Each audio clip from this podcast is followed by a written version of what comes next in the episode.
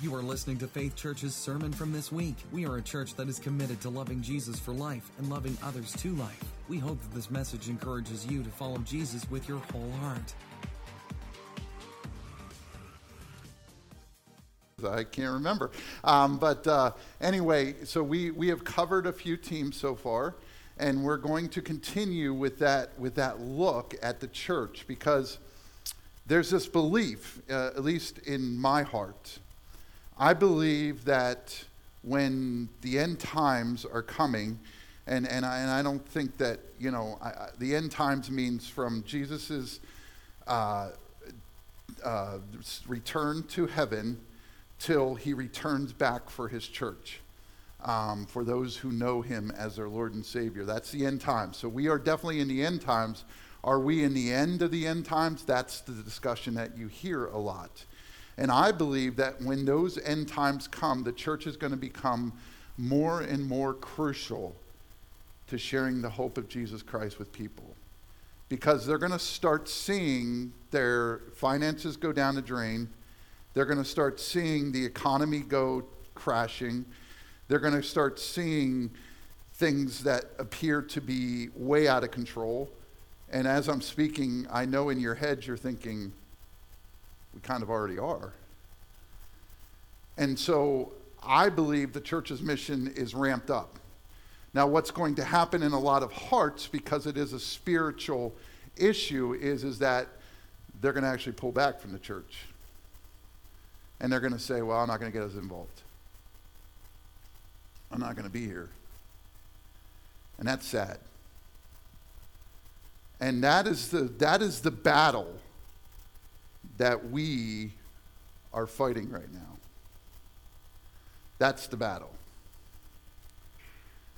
Um, and so that is why this sermon series is being brought to you. Because we want to see a, a resurgence. We want to see a revival. We believe that the people outside of these walls and doors deserve a chance at Jesus more than you can imagine. And so we want to be a part of that, something bigger, something powerful.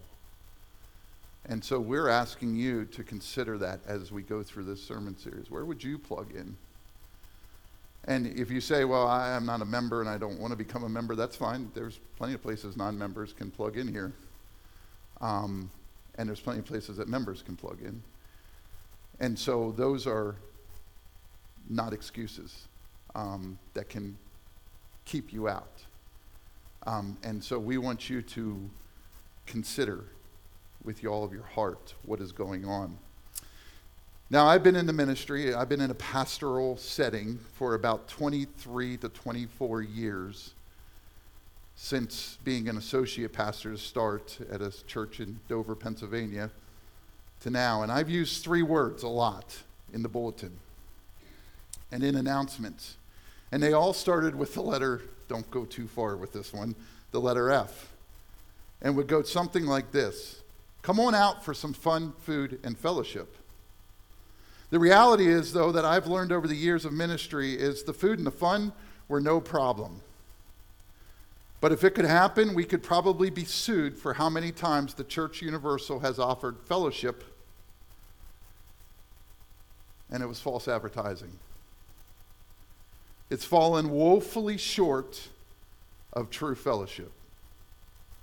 You see, fellowship is so much more than talking about sports, weather, politics, or anything else not related to God and His work in our lives.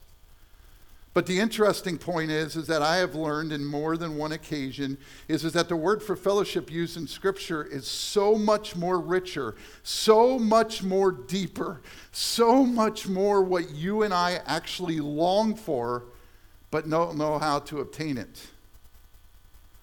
The reason for the issue is obtaining true fellowship is we are guarded, rightly so in many ways. Our hearts are not opened as much as we'd like them to be. And so we guard ourselves, we protect ourselves. I wouldn't want to go too deep because I might get hurt. But at some point, and, and, and, and, and everybody is different We had some people here at one point that used to say, well, everybody needs to just drop their guards right now, right here, and we all need to just share our sins.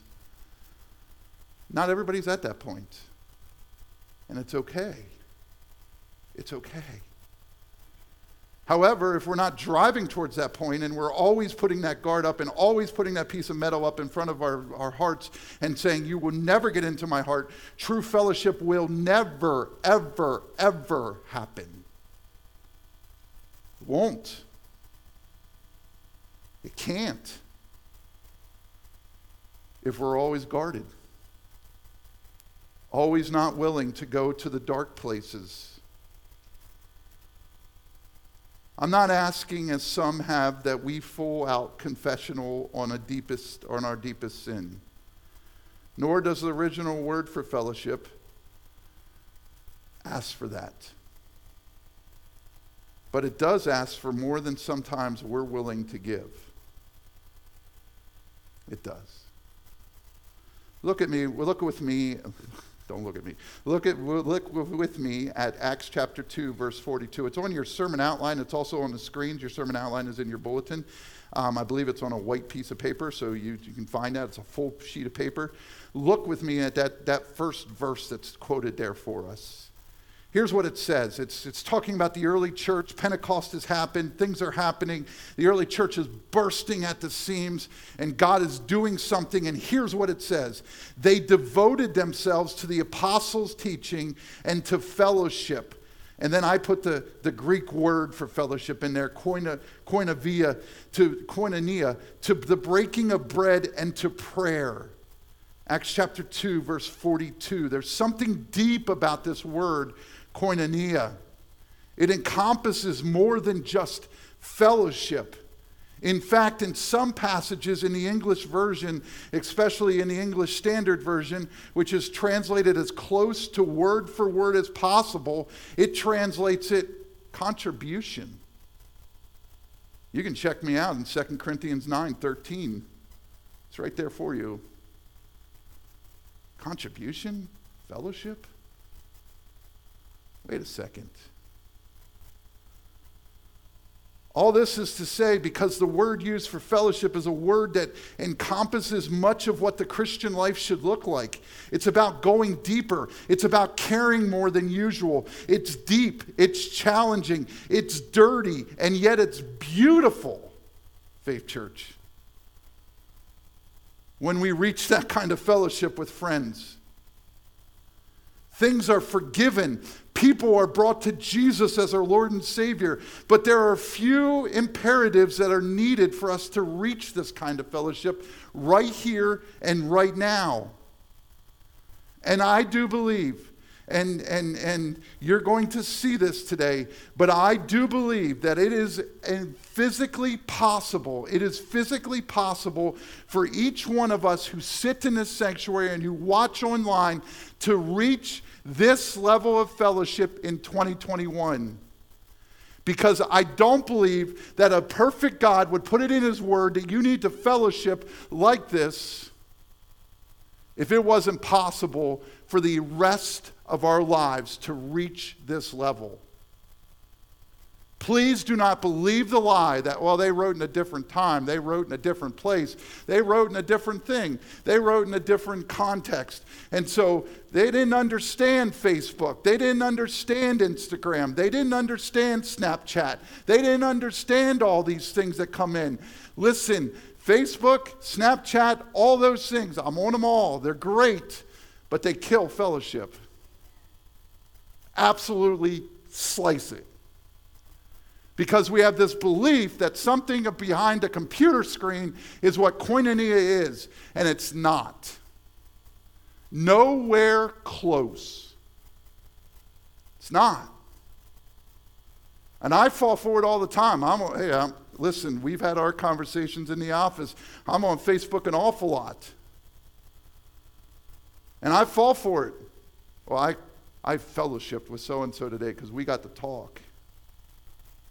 No, we didn't. No, we didn't. We did talk.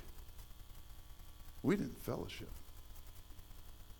And so fellowship means so much more than what we sometimes even can grasp. In Hebrews 10 19 through 25, I believe the author of Hebrews brings three imperative actions to the table. And while fellowship may not be mentioned here, oh, to strive for koinonia in chapter 10 of Hebrews, we first see an exposition about Christ's effective sacrifice. And so, what he's doing is he's laying the groundwork. He's saying, You Jews, you come to the church and you sacrifice this and sacrifice that, and you think you have to keep on coming back and sacrificing. It's almost like the child who goes to camp every summer and they go to five different camps and they get saved at every one of them because they feel like they got to come back to Jesus, come back to Jesus. That's not the way Jesus works. When you come to Him once, the sacrifice is paid, friends. That's the beauty of following Jesus Christ. It's done. It's over. You've, you've made the decision to follow him. And so the author of Hebrews lays this down in Hebrews 10 and he says, listen, quit trying to, to keep up with the, with the Joneses and do it this way and do it that way and keep doing different things. No, no, listen, listen. The sacrifice of Christ is once and for all. But then shortly thereafter, he jumps on this on these imperatives that we're going to look at this morning. And he looks and he aims it right at the church.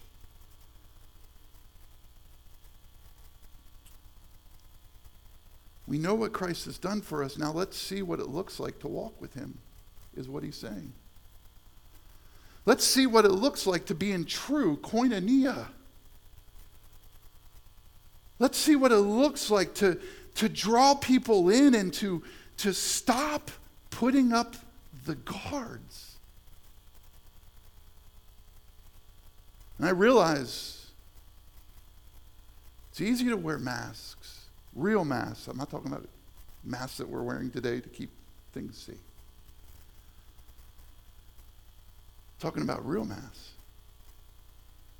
Well, if I wear this smiley face mask, no one will ask me how I'm doing because they'll see the smile on my face and this will be, you know, and this will be great, you know. Well, if I wear this mask, then I'll, then I'll present this. And I don't have to worry about people knowing that I'm really deep down inside hurting. What's wrong with you hurting? Have we come so far that the Christian church, people can't even admit that they hurt?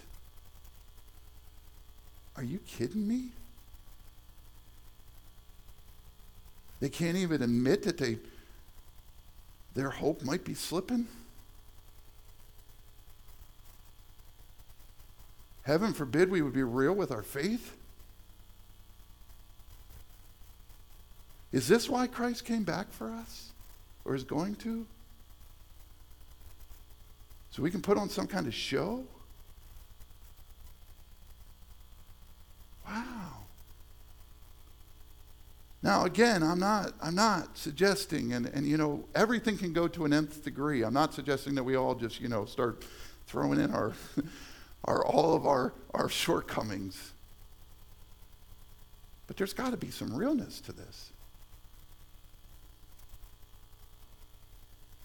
And so, to walk out the true Christian fellowship, we must walk out the three actions found in Hebrews 10 19 through 25. And here's the first imperative it's imperative that we get up close and personal to God. It's absolutely imperative. And you, you realize what imperative means. It's like there's no choice in this matter.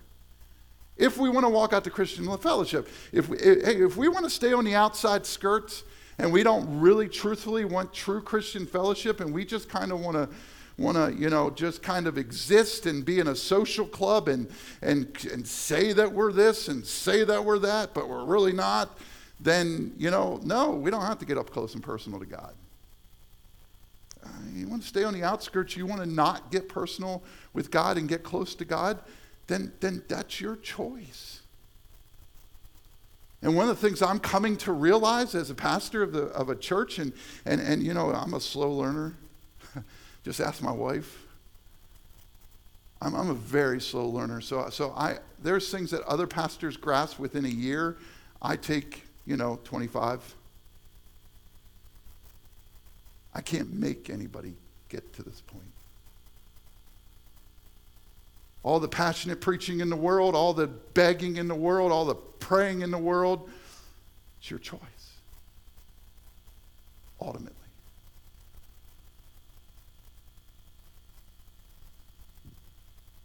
I mean, that's my desire. It's been my desire since day one of, of entering the ministry is to be in a church where true fellowship happens.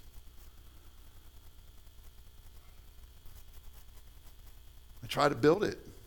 That community actually happens, that we actually communicate about things, that we actually talk through things, and instead of putting up guards and walking out,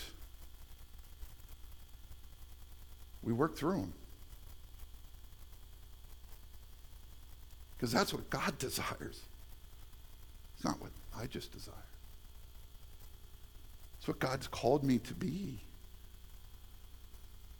It's not, it's not always easy, but it, it is what He called me to be. And now listen to this.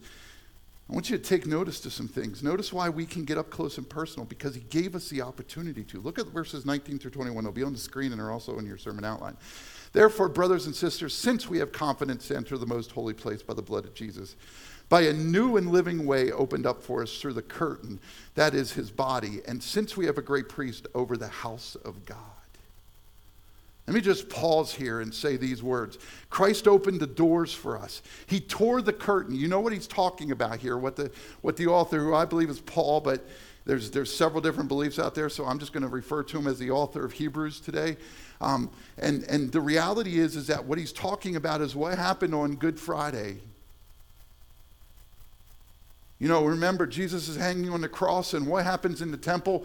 The, the, the once full curtain where the, only the high priest could go back and communicate. In other words, if, if it was in 2021, what would happen is you could not have a relationship, a personal prayer life. You can't get up at midnight and just pray to God. You'd have to call me. I'd have to go into the Holy of Holies and, and, and, and be the high priest, and I'd have to, I'd have to go on the other side after doing several cleaning factors. I'd have to do some cleaning up of my own life. I'd have to do some washing of my hands to make sure I am pure. And I have to go into the Holy Holies on your behalf and tell him what you want to say to him. And so on Good Friday, when Jesus is hanging on the cross, it says that the, the temple curtain was torn in two. Hallelujah. What that did was it opened up the doors for anybody now to enter the Holy of Holies, to be in the presence of God, to, to talk to Him, to share with Him, to pray with Him. And so the author of Hebrews is saying, listen, we can get up close and personal because of the blood of Jesus, because He opened a curtain for us, He tore it in half. He gave us an opportunity. But that's not it. Then he says, and since we have a great high priest over the house of God, and who is that? Jesus. And so, in case you don't know, when you pray, you pray prayers. Sometimes you, sometimes they're, they're like they're like rambling to a holy God, and it's okay. I'm not I'm not discouraging praying. But what, what, what happens is, is that Jesus takes those prayers and turns them into something that is, is beautiful. And he takes your heart because he already knows your heart because he's there. And he takes your heart and he presents it before a holy God. And he says, Here's what Pastor Brett is asking.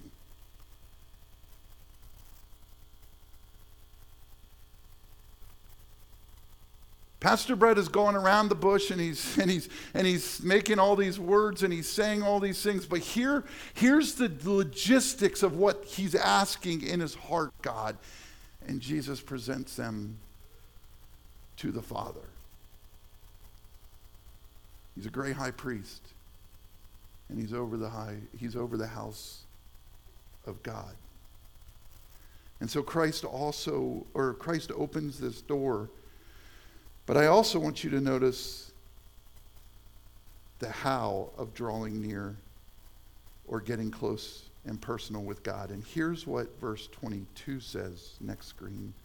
Let us draw near to God with a sincere heart and with the full assurance that faith brings, having our hearts sprinkled to cleanse us from guilty conscience, and having our bodies washed with pure water.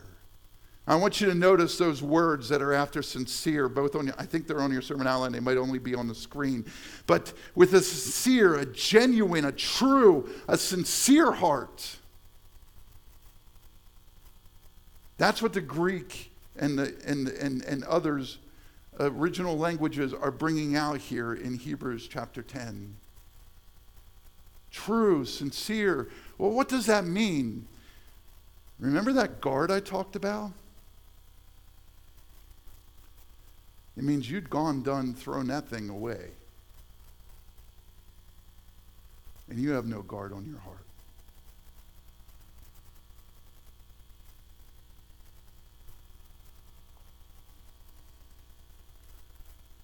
See, he doesn't want fancied up prayers. He doesn't want unreality prayers.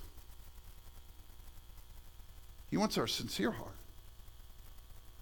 And people who argue with me about this, well, you know, you don't, you don't really want to tell God real truthful prayers. I mean, if I told God how I really feel, he might get a little upset with me. Try telling that to David. I mean, sometimes in the Psalms, he's like, he's like looking around and he's saying, God, I don't even know where you are.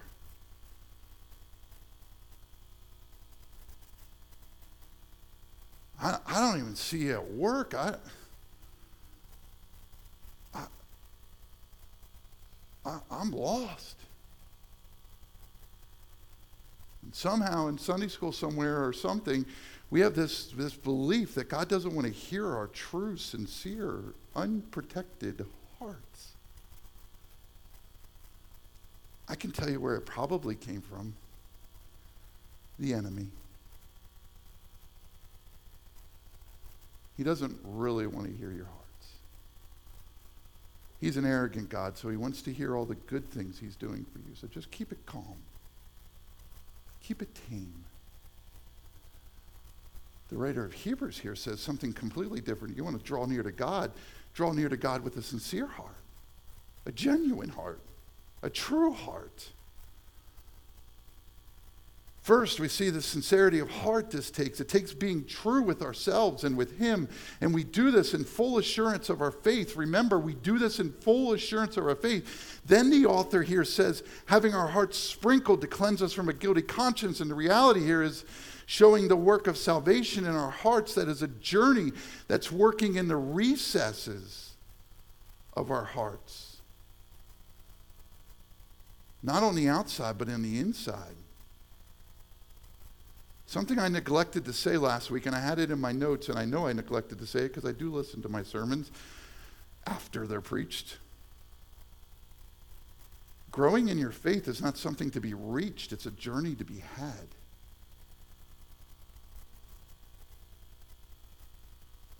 You don't reach a pinnacle and say, I, I got it. Until he calls you home, you should be growing.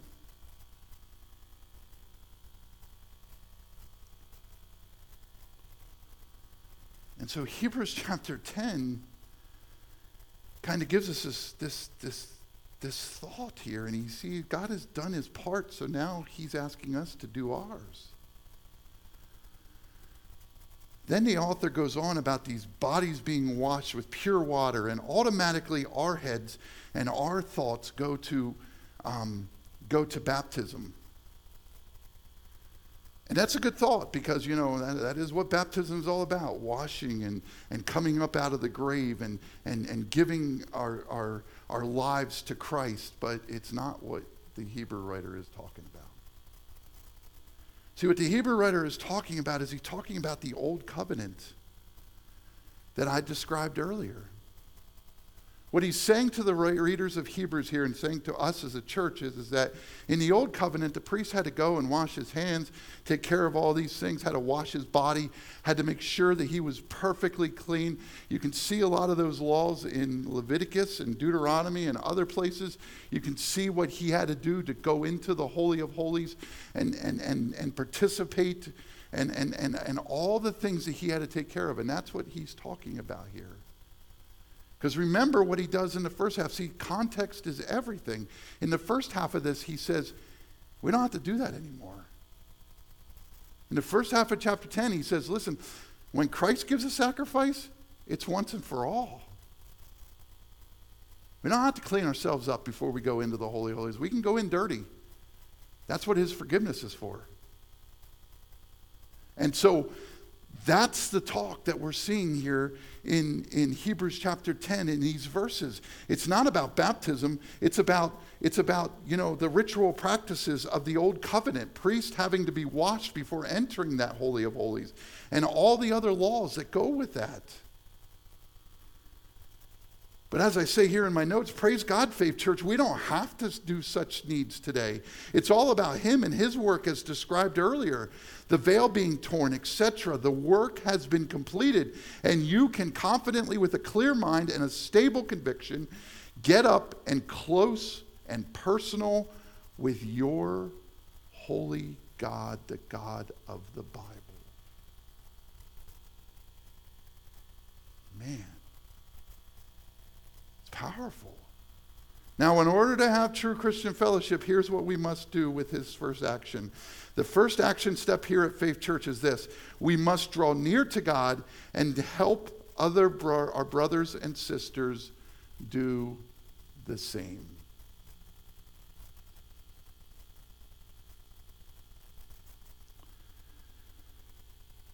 Let me be abundantly clear here. Not everyone is on the same spot of the path.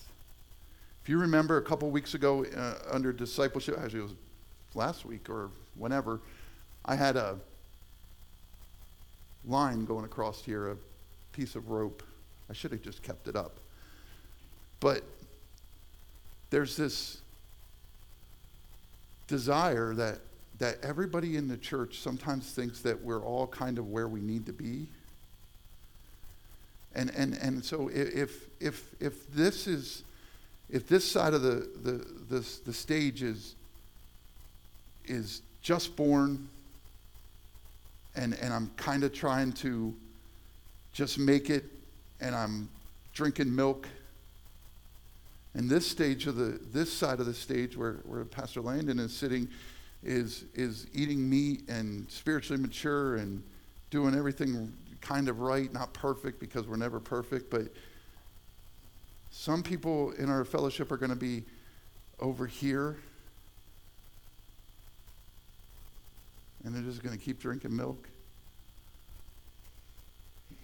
And some people in our fellowship are going to be where the pulpit is and kind of be in the middle. They're, they're, they're drinking milk, but they're eating a little bit of steak cut up for them. And then some people are going to be all the way on the other side where Pastor Landon is sitting and they're going to be eating meat all by themselves, no help. And they're going to grow. I, I want to I wanna be abundantly clear here. And this is where we have to be careful as a fellowship. This person is just as important in the kingdom of God as this person.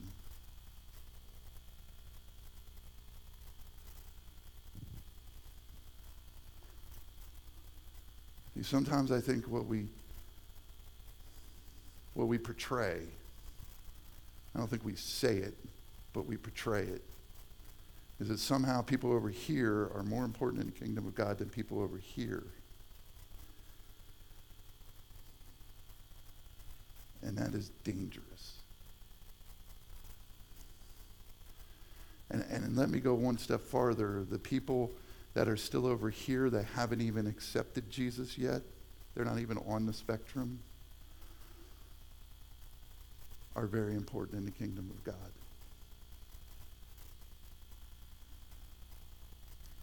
And so it, it's, It's this desire to show grace and love to those who are not where we are.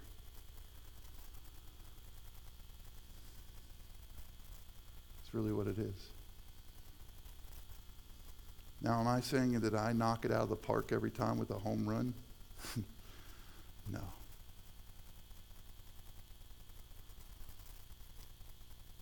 Sometimes I feel like, you know, my dog Pebbles, um, our new dog Pebbles, she's, she's got short legs.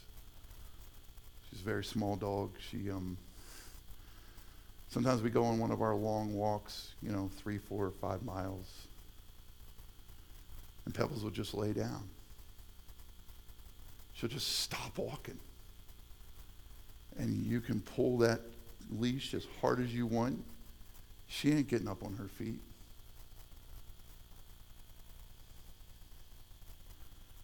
You know, sometimes people in the church lay down and they won't walk. They won't grow. They won't they don't care to see themselves eating meat. They don't care for any of that. And so instead of being a loving shepherd who goes over like I do with Pebbles and pick her up and walk her the rest of the way home, what do I do? I grab the leash and say, "Would you just come?" What do you mean you you don't want to? Are you are you kidding me?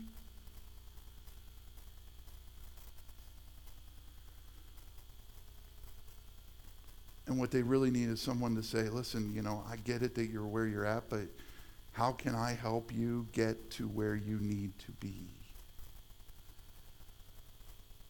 Instead of just laying there.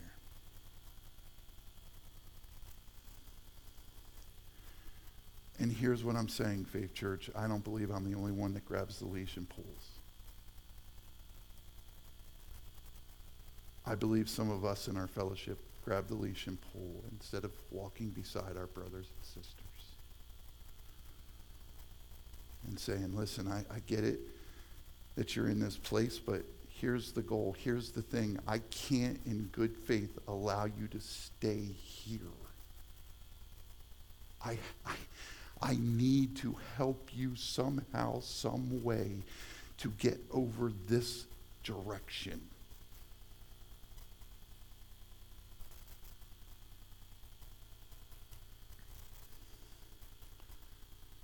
And, and, and we struggle with that.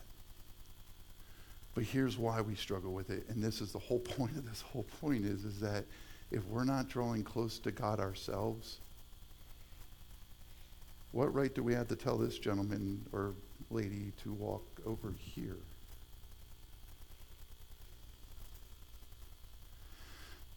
It's a little bit of what Jesus is talking about in the Gospels when he says, Would you please take care of your own sin before you start pointing out other people's sins?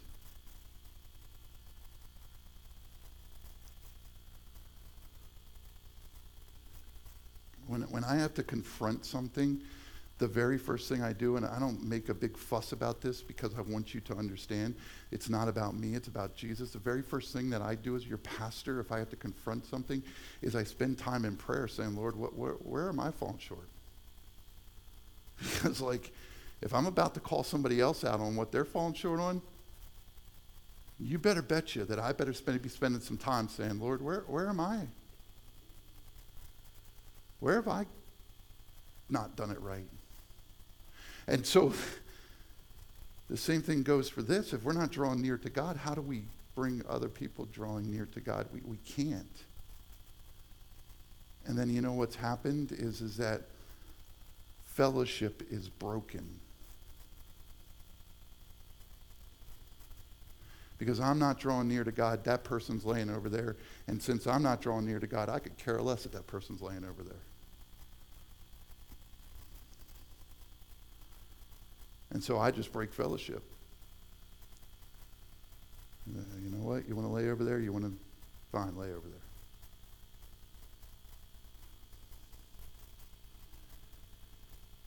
True Christian fellowship will only come when we agree on the focus of the fellowship. In other words, if sports, politics, news, etc. are our focus, that's what our time together will reflect.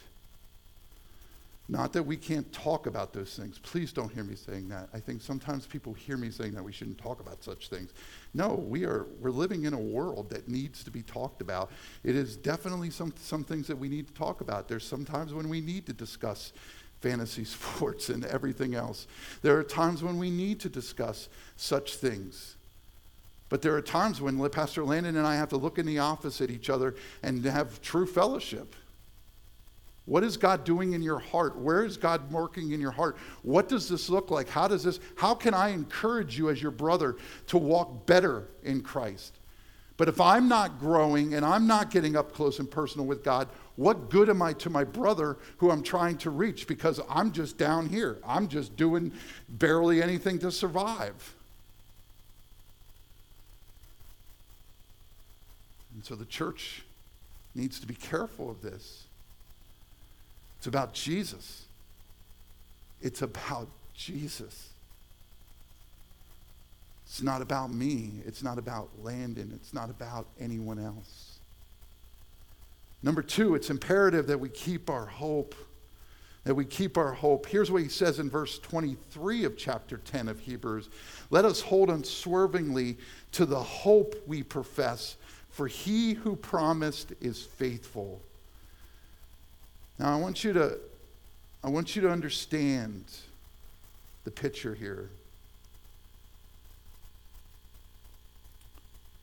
The picture is to hold something with a tight grip.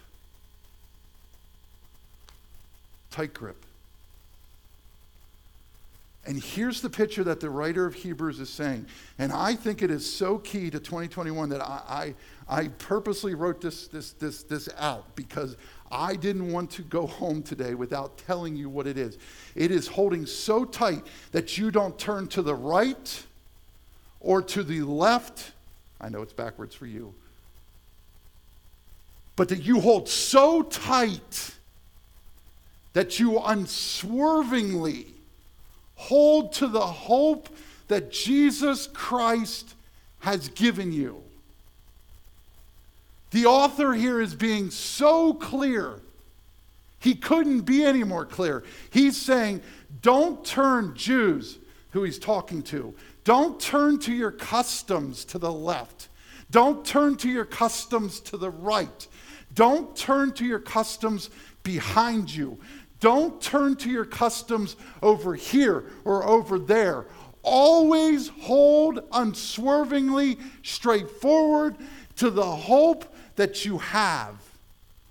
Because the minute you turn to the right or the left, your focus is off of what your focus should be on.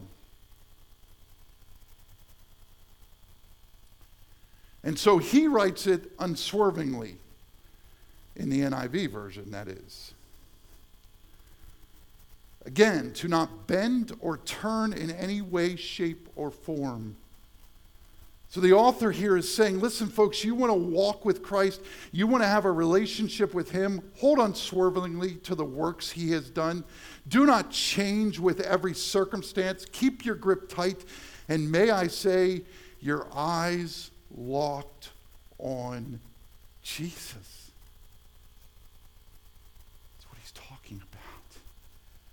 He's saying to the Jews when the circumstances turn and they come and they are bad circumstances, he's saying to the church in America when COVID 19 seems to hit you across the face and you don't know which way you're turning, he says to us as a church, don't you dare turn to the right or the left. You hold unswervingly forward to the hope you have.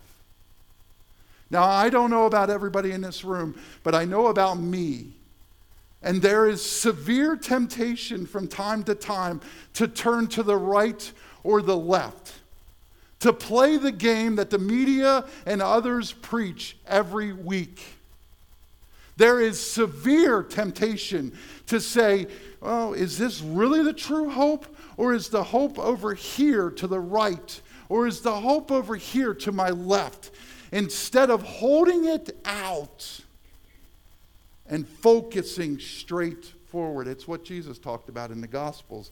you'll notice that I refer back to the Gospels because, you know, these, these all fit together. It's what Jesus referred to when he said, listen, the guy who gets his hands on the, on the plow and then turns around and looks backward is not fit for plowing. Why? Because we all know that, well, here, I'll give you an example. Don't do this. Try to drive home today only looking in your rearview mirror. Don't do this. I got a cop sitting down here in the first row. I don't need second row. I don't need you doing this and getting arrested. But try it. What's going to happen? You're going to crash into the person in front of you. You're going to run off the road. You're going to do something. Why? Because you're looking backwards. You're not focused forward. You're not focused on what you're supposed to be focused on. You're focused on everything but. That's why cell phones cause so many crashes. Because I'm not focused on the road. I'm focused on what this thing's dinging about. What's it telling me now? Who's sending me a message now? What's going on? Bang!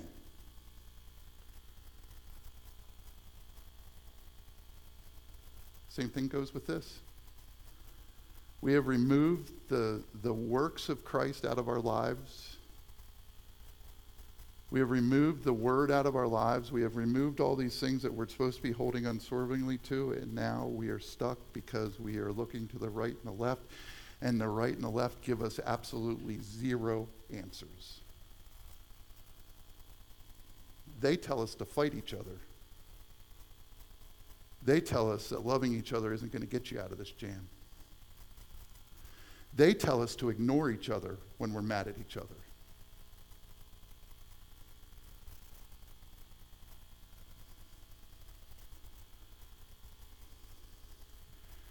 He tells us to love each other even when we're mad at each other.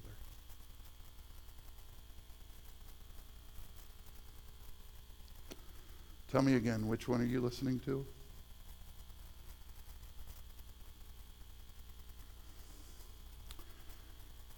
And trust me, this sermon was preached in my office before it was ever preached to you, so my toes are still recovering.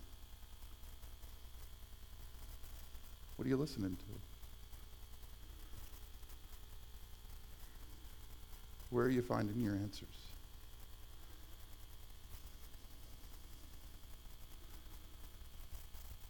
The author is saying here,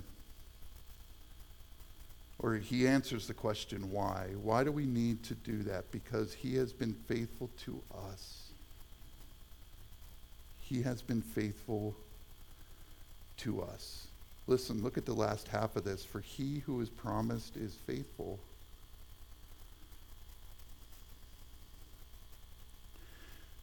Can you tell me an answer to a question and just do it in your head, but was there ever an Old Testament character that was promised anything from God? Or a New Testament character? And God completely lied to him. Completely didn't come through.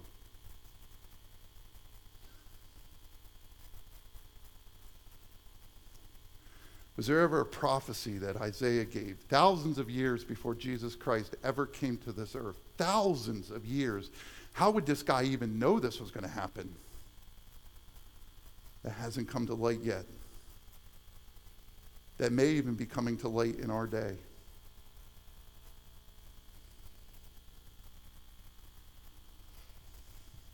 And so, what we tend to do is we tend to look at our own lives and we say, You are so unfaithful, God. Uh, I don't know. His track record's pretty good.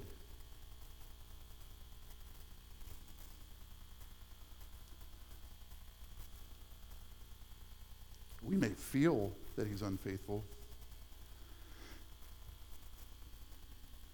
but uh, you've probably heard me say this more than once. Feelings lie. I hope your faith isn't based on your feelings.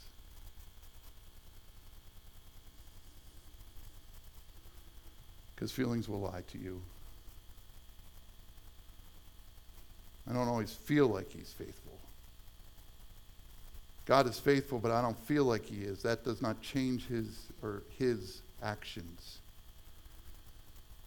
So here's the point. An action step here at Faith Church is this true Christian fellowship comes when we hold tightly to the hope of Christ and encourage our brothers and sisters to do the same.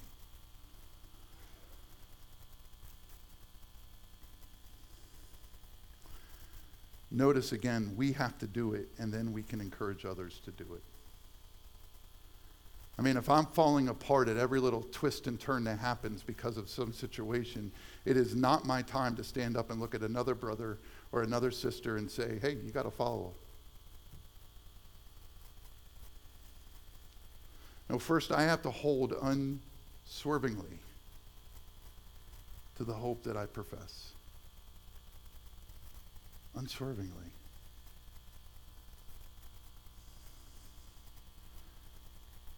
Unswervingly. Third, it is imperative that we remember each other in this battle. And here's where it gets really interesting. It's the verses no one likes their pastor to preach on sometimes, but here I am.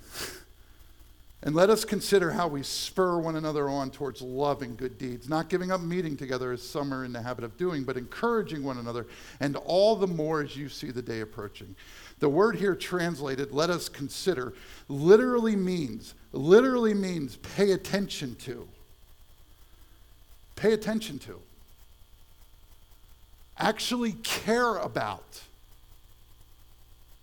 It's not, it's not Freddie coming home from school and he's saying, Dad, let me tell you about my day. And, and, or Serenity coming home from school, Daddy, let me tell you about your day, my day. And I'm like, uh huh, yep, mm hmm, uh huh, yep, yep. Oh, look, uh, Sandy Heller put something on Facebook. Yep, uh huh. Wow, look at this. Great, wonderful. Uh huh. Yeah, Freddie, I hear you. Uh huh, Freddie. Yep, mm hmm, mm hmm. All right. And then when he walks away looking at Michelle and say, What did he just tell me?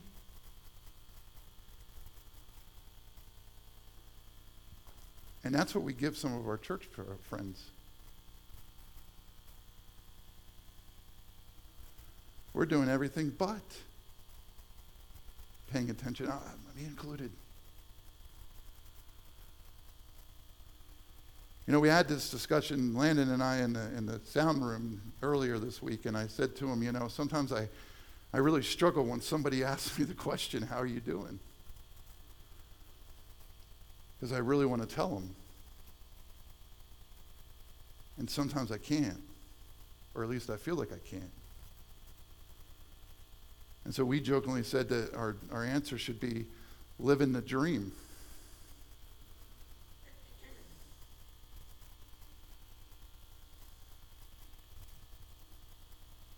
Pay attention to.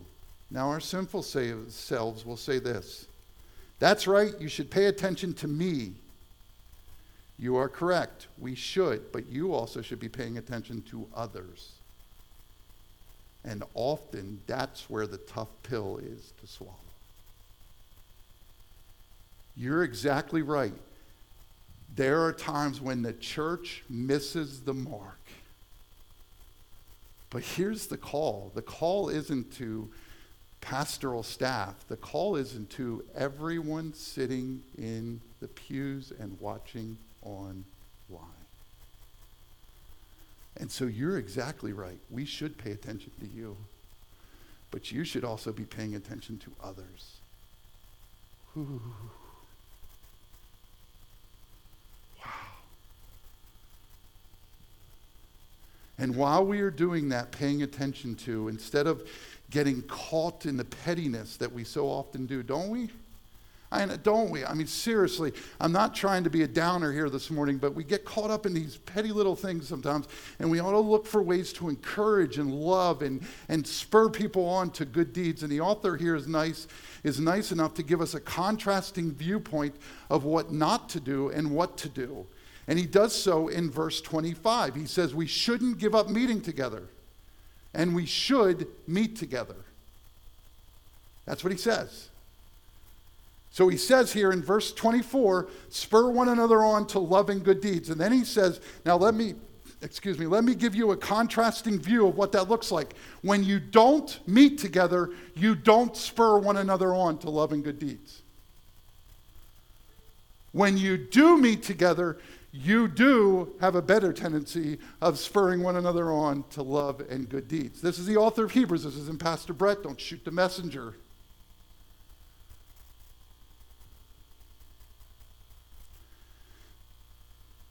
This is where I think it's a beautiful thing to be able to watch service on YouTube and Facebook.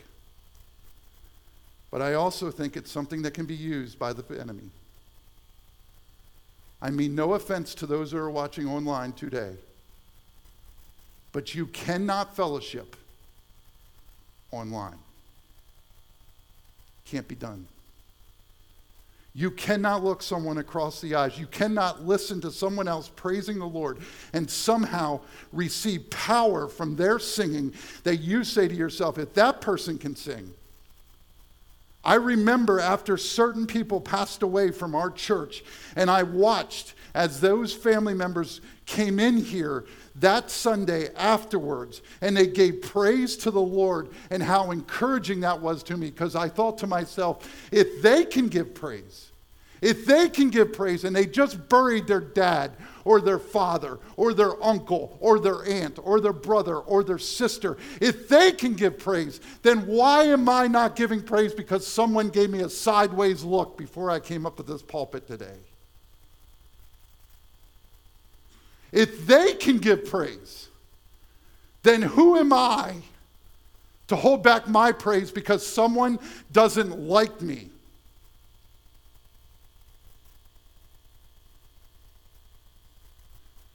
But I can't do that over a computer screen. I can't. It's physically impossible. And I'm not saying that, that we didn't we shouldn't do it. Faith Church will continue to offer that. But I'm telling you, there is something about being in the fellowship right here, right now, that should encourage your souls.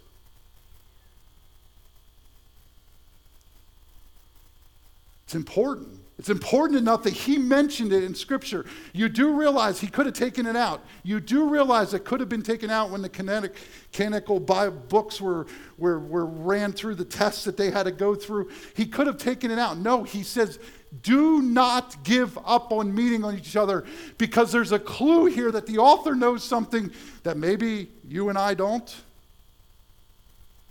That when you start to give up on the fellowship, you start to lose something in your faith walk, in your fellowship, in your worship, in your discipleship.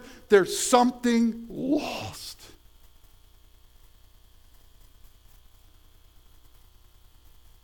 And some of you are still sitting here in your heads. I know it. I know it because I, I'm on vacation sometimes. And there are times when I look at Michelle and I go, yes, there's a United Methodist Church right down the street from my parents' trailer in Delaware. But do I really want to go tonight? Or today?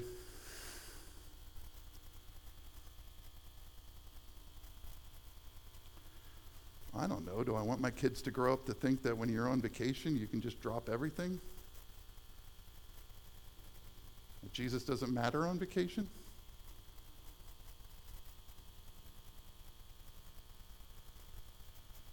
And since my kids are very honest, if you ask them after worship, we don't go every time we're down there. And it's wrong of us.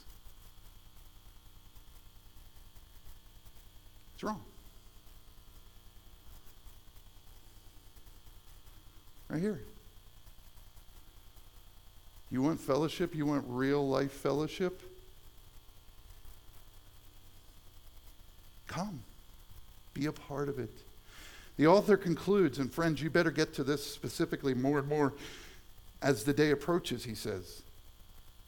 Now, you know, everybody has a guess of what that day is, and I believe the best guess of that, and, and trust me, there's other views out there, but my best guess is, is that what he's talking about is the day when Christ says, enough is enough, and he, blow, he tells Gabriel to blow the horn, and he comes back and he rescues us from this awful mess.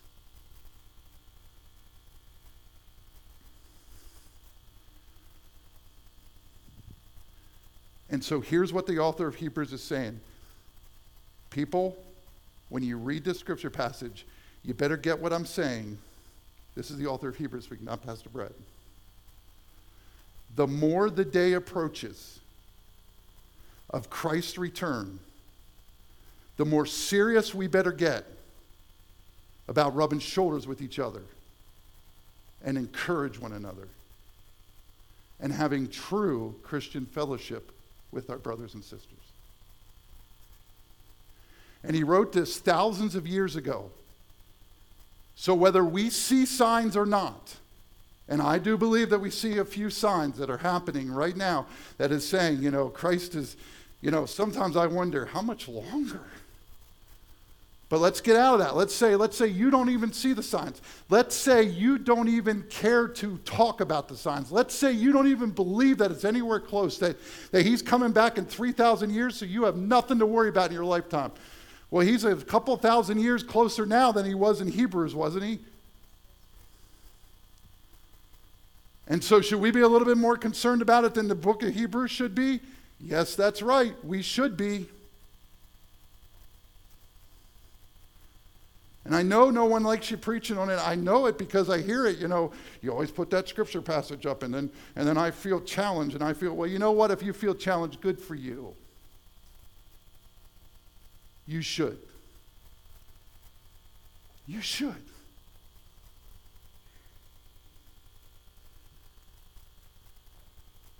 It depends on it. Here's the final point. I changed you to we, so your sermon outline is going to read a little bit differently. Action step here is for Faith Church. True Christian fellowship can only happen when we take our redemptive community seriously. That's what is going to happen. When was the last time you paid attention to another without the stipulation, well, no one paid attention to me? When was the last time that instead of looking at people around you as maybe not where you are, you encouraged another to step out in the right direction? When was the last time that you took, dare I say, pride in loving Jesus for life and loving others to life and the mission and hope that we set forth here at Faith Church? When was the last time that you looked at somebody across the table and said, you know what, you should come and experience what we have at Faith Church? When was the last time you eh, honestly bent your knee for your brother or sister that sits here this morning? When was the last time? Dietrich Bonhoeffer says it this way it's going to be on the screen. A Christian fellowship lives and exists by the intercessions of its members for one another, or it collapses. I can no longer condemn or hate a brother for whom I pray, no matter how much trouble he causes me. His face, that hitherto may have been strange and intolerable to me, is transformed in intercession into the countenance of a brother for whom Christ died, the face of a forgiven sinner. Ooh.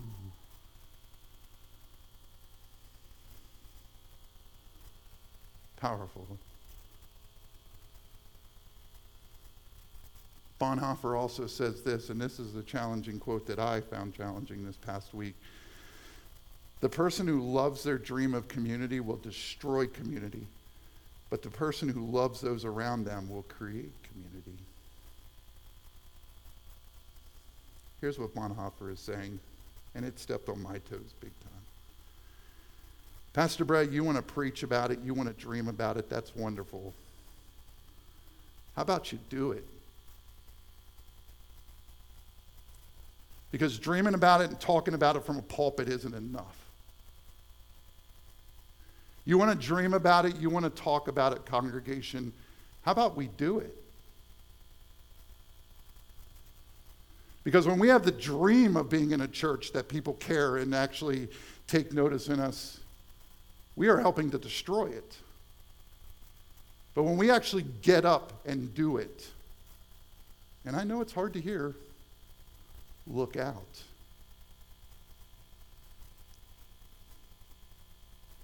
The person who loves their dream of community will destroy community. But the person who does community and loves those around them and participates in fellowship will create community. Don't dream of it, do it. Do it. Be a part of it.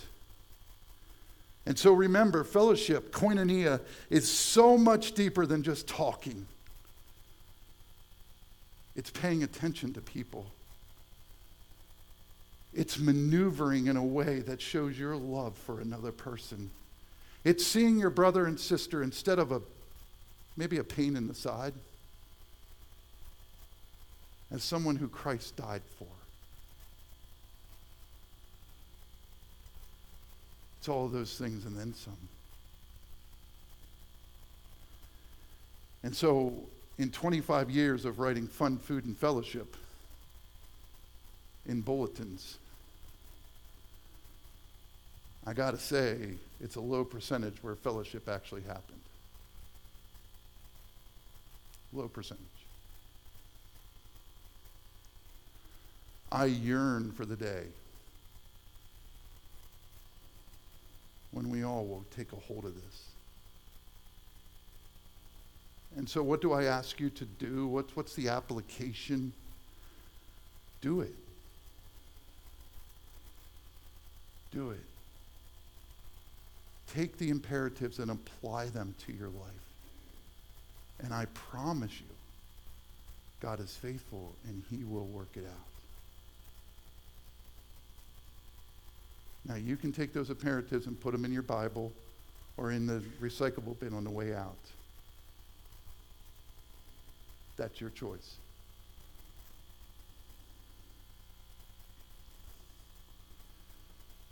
But then you cannot say that you've done everything you can to help. Can't. You can say it, but God would know it's a lie. There's imperatives for a reason. And the more the day comes closer, the more we have to push in and push it.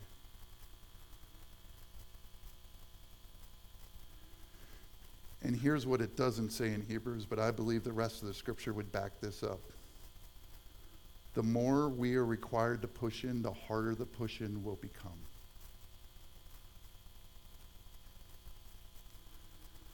That's why you have a battle every Sunday morning to get here. If you think I jump out of bed every Sunday morning and say, woohoo, it's church day, boom, let's go, you should hear our bedroom conversations. Ugh. I guess I, I guess I kind of got to go.